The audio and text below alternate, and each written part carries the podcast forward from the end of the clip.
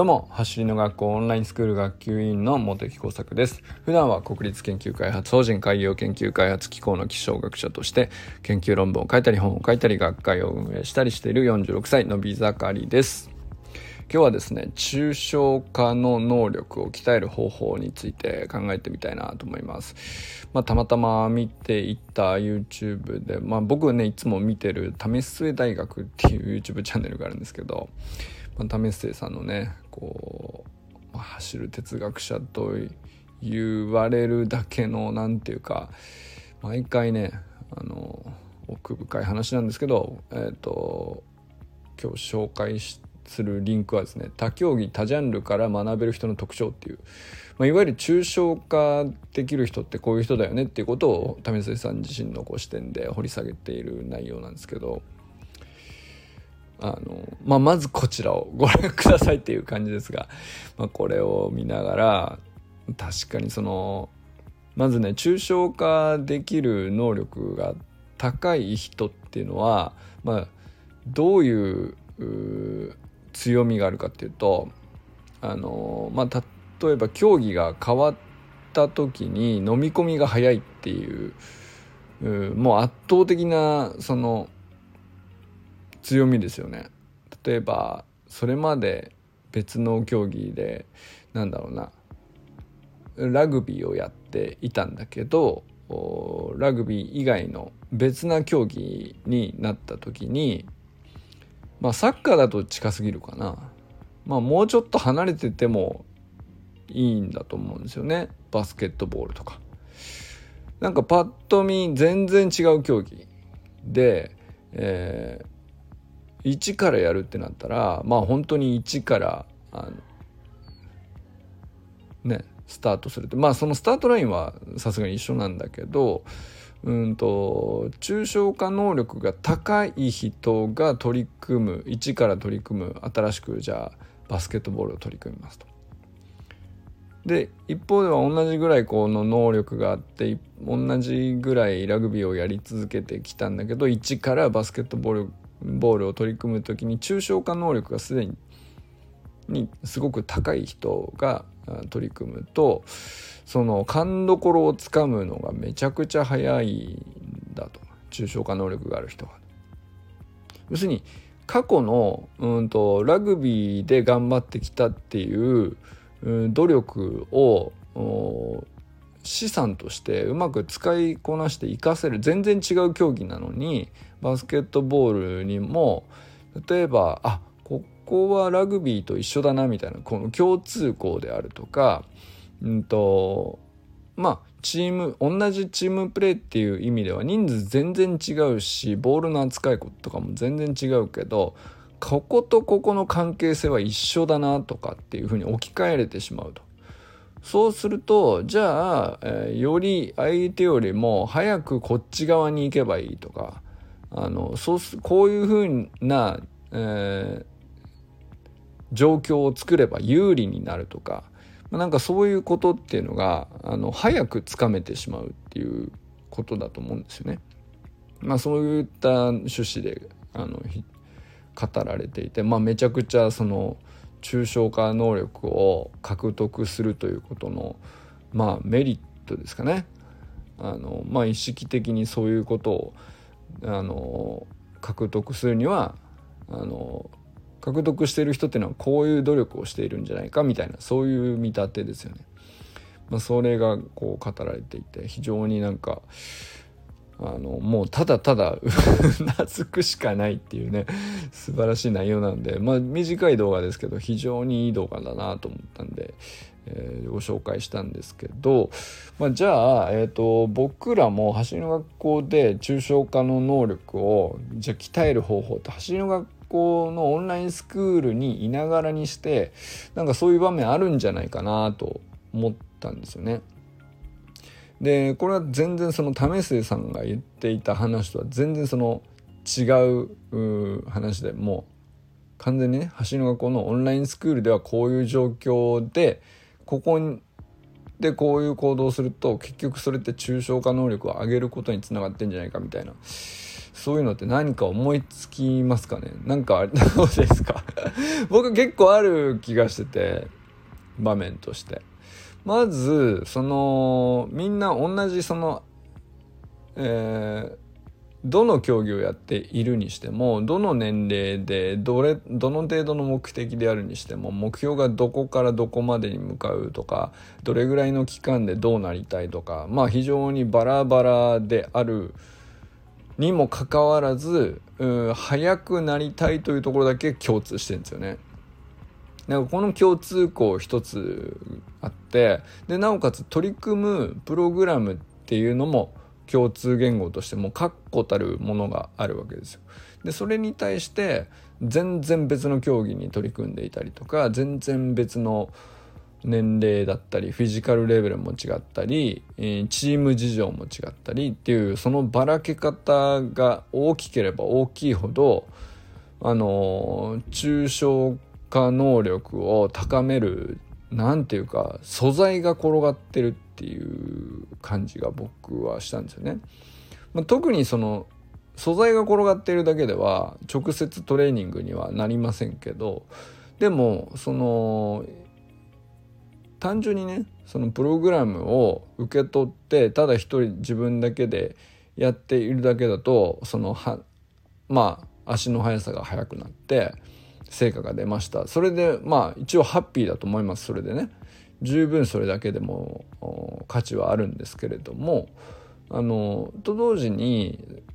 まあ自己分析したり自己分析する中でこう他の同じぐらいの年齢の人ってどれぐらいの感じでできているんだろうとか、まあ、他者と比較するとか、まあ、そういうことが例えばねインスタグラムでいろんな人が投稿してるんでそこで比較したりするとあの共通項と相違点となぜその相違点が生まれるのかみたいな思考が自然に働きますよね。でなんでその相違点っていうのはあの生まれたのかっていうところをこう掘り下げていった時に例えばあの全然違う競技であの目的が違っていたりもともと鍛えられていた場所土台として鍛えられていた場所が違っていたり、まあ、そういうことがあるわけですけど違っていてもここだけはじゃあ共通するもんなんだなっていう、まあ、そういうふうにこう中心となるうん軸があるっていうか、えー、要するに関係性をこれとこれは同じだなって置き換えられるのが抽象化だとするとその関係性を表現する上では軸になるここだけは一緒だなっていうところがまず起点がねはっきりしていることが大事なんだろうなと思うんですよね。まあ、だからそのオンラインスクールの中ではまずトレーニングメニューとかドリルとか動きとかあ何が大事なんだっていう例えば腸腰筋が重要なんですっていうそこだけはこう全員に対して共通しているっていう軸がありますよね。そうするとあのそれを鍛えることによってどういうシチュエーションを有利にすることにその人が向かっているのかっていうあの違う方向を向いていても共通点がはっきり握れていると関係性っていうのが捉えやすくなるんだと思うんですよね。そうすると、まあ、例えば抽象化の能力を鍛えるっていう上では非常になんかあのきっかけになりやすいのかなと思ったりしますね。あるいはもう単純にその自分がこうずっとじゃあ野球やってきましたでただほっといたらあの野球以外に興味持たなかったかもしれないけど、まあ、野球でとにかく足が速くなりたいって目的で入ったつもりがあの入った先の橋の学校のオンラインスクールの中にはあの実はサッカーでもバスケットボールでもラグビーでも同じ目的で同じメニューを取り組んでる人がいるってなるとまあそれ必然的に他の競技に対する理解が深まったりするので、まあ、自然にその抽象化能力高まりやすくなりますよね。あのやっぱり少なくとも触れる時間がない限りはその置き換えるとか関係性が似ているとかあのここは違うけどここは共通とかっていう考えるきっかけが生まれないからなかなかその抽象化能力っていうのを鍛えるきっかけがないからそうならないんだと思うんですけどまあ自分自身が取り組むこととしてはずっと野球一筋だったとしても見ているか見ていないかあの取り組んでいる人がどういうふうに考えているかとかっていうのに触れること自体はできるわけで、まあ、それがあるかないかで結局その同じ競技一筋であっても抽象化能力がある人ない人っていうのはあの差が出てくるんだと思うんですよね。結局そのトレーニングの機会がたまたまあの無意識であれ意識的であれあのあるのかないのかっていうことなんだと思うんですよね。それはだから運動能力であっても抽象化能力であってもそれは結局トレーニングの回数がどれぐらいあったかではないかということだとすると要するにまあ言いたいのは才能じゃないんだとそういう前提ですよ。あのまあ、そうだとするとその能力ってどうやってみんな気づ気づいたら鍛えられてるみたいな状況になってるのかって言ったらあのまあオンラインがない時代には、自分の周囲のごく近しい人たちがたまたまあそういう関係だ環境だったとかそういうふうな例えばお父さんがこういう人だったとかお兄ちゃんがこういうふうな競技に取り組み始めたのがきっかけとかお友達が一緒にこういうことをやっていたとか、まあ、要するにそういうことが強く影響してそれでおおむねなんていうか初期の小さい頃の特徴とか能力とか割とこうなんていうかうーん割となんだろうないくつかのパターンに割と絞られるんだと思う絞られやすいんだと思うんですよね。その情報を手に入れる手段がなんていうか狭ければ狭いほど、まあ、だいみんなが揃って大体このパターンかこのパターンかこのパターンだよねっていうあの感じだと思うんですけどまあその情報を手に入れる手段がめちゃくちゃ増えてまあ環境つったってその実在で会う人だけが環境ではなくてえー、動画で見るっていうのも環境の一つになりつつあるしあるいはそのオンラインましてはオンラインスクールなんかだとオンラインのミーティングに参加して知り合ってしまう全然離れた場所で全然違うことやってる人と全然違う年齢の人と知り合っちゃったりするわけですよね。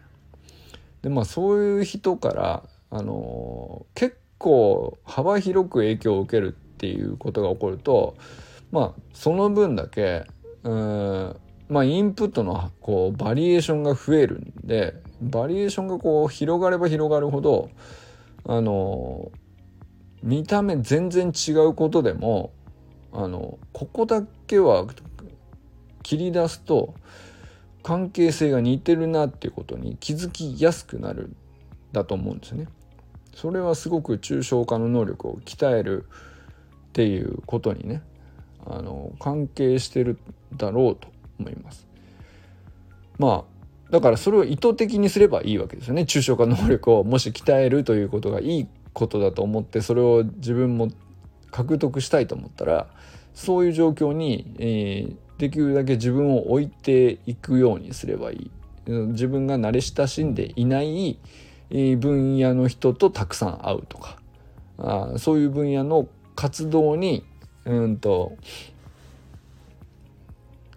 まあ逆にそのもっと中心の具体的な活動に身を置いてみるとかそういうことを増やせば増やすほど抽象化の能力を高めることともつながるんだろうと思いますね。なんか抽象化の能力もなんかこうともするとねなんかあの人は抽象化がうまいとかあの言うとこれなんだろうなやっぱりノウハウとはあんまりこう思われていないような気がするんですよ。でなんかまあ天性とかあんまり言われないけどうんうまく抽象化できないなって自分で自分を認識した時にはなんかあんまり道筋が見えないなとも思うんですけどその最初は多分うまくないはずなんですよね。抽象化をより抽象度を高めていくとかっていう言い方をするんですけどあのまあ具体的なことを並べるっていうのは目の前にあるものをそのまま思見たまんまを表現するっていうことからちょっとずつうんと似ているもの同士をまとめて大体スポーツとはこういうものだとかくくっちゃうとかね。あのスポーツに限らず人間の活動というのは大体こういうものだとかっていうふうにもっと大きくくくっていくと抽象度が上がるっていうことだと思うんですけどでまあでもこれも何て言うかうまい下手に基準とかあの評価の物差しがあるわけじゃないけど確かにでも上手い人は上手いなとも感じ取れたりするんだと思うんですよね。でこれじゃあ上手い人ってどうやって鍛えてんのかなということなんです僕が。そのこの為末さんのお話を聞いた後にそういう人確かに思い浮かぶなと。まあいろんな人思い浮かびますけどどうやってあの能力を身につけてるんだろうと思ったんですけどまあそれは僕はまだ全然ね正解も何も道筋も見えていない中でこれはでも増やすと抽象度抽象化能力上がりそうだなと思ったのがあの雑談なんですよね。あの同じ何かに同じ何かに取り組んでいる者同士の雑談。例えば、まあ、今日僕その中村修平さんって走りの学校のオンラインスクール仲間としても心の友とねあの 勝手にあの呼んで久しい仲間がいるわけですけど、まあ、周平さんとね何時間ぐらい喋ったの？もう3時間ぐらい喋ったんですよ。どうでも何ていうか何を喋ろうとしたわけでもなく、うん、雑談なんですよ本当に雑談。でまあ本当にオンラインのねまあでも時間がここからここの時間帯ちょっと空くんすよ。暇なんすよっていうのがあの分かっていたのでじゃあまあ何喋りたいってわけじゃないけどつないどきますかみたいな。でまあ何もなければねあの終わればいいし。まあでもなんかありそうですよねみたいな感じでつないだところ3時間喋っちゃったっていうね。本当にただただ雑談してたんですけどでまあそこで必ずしもそのオンラインスクールの話だけじゃなくお仕事の話聞いたりとかその少年野球の指導されてる現場のチームの話とかいろいろこうまあ僕もねけん自分の研究の話とか 普段あんまりしないような ことまで割と突っ込んで話してまあでも何ていうかどこに向かうとか何をな何ていうか結論を得るためとかじゃなく本当に雑談だったと思うんですけど雑談だとあのうまく抽象化できなくても問題ないんですよお互い。そのだけどあの雑談している中でもこう自分で自分の言ったこととか相手の言っていることを理解したいなって自然に思う時に、えー、なんかこうちょっとでも抽象化しようと自然にしてる自分がいてですね。でそれが抽象化が必ずしもうまくいくとは限らないんですね。だけどうまくいかなくてエラーを起こしててその関係性じゃないんだけど例えとしてあんまりうまくないなみたいなことも多々言うわけなんだけどだまあうまくいかなくても困らないじゃないですかお互い。その 雑談で目的もなければ結論得なくてもあの明日の仕事に差し障りあるわけじゃないし。っていうね。この何て言うか失敗が許される状態エラーが許される状態。で、えー、まあお互い何て言うか、えー、共通した走る学校のスプリントトレーニングっていう共通したものに取り組んでいるっていうま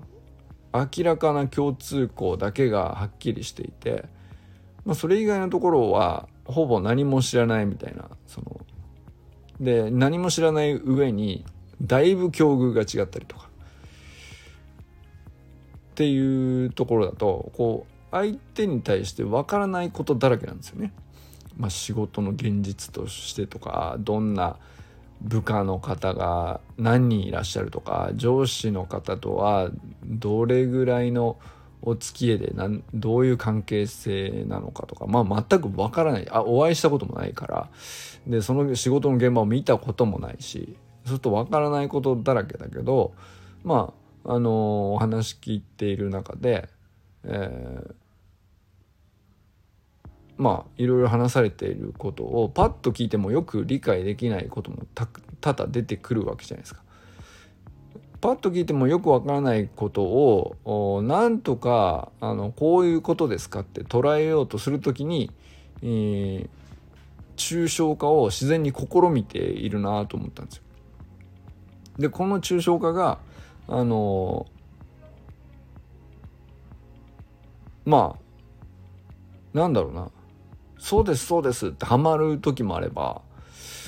あの必ずしもそうじゃないと。打率が何割か知らないけど10割ってことはないんですよね。何を言ってもそのまんまスパッとこう見てもういつも普段見てるんですかっていうぐらいあの的を得たあの感じで抽象化できて捉えて理解できちゃうなんて人は多分いないんですよね。でもその外しても、うん、全然許されるっていう状況でいろいろ振ってみると。こういうことですかねとか。こんな感じなんですか。いやそれはいまいちピンとこない例えなんだよなみたいなのも全然許せるっていうのがあの雑談だと思うんですよ。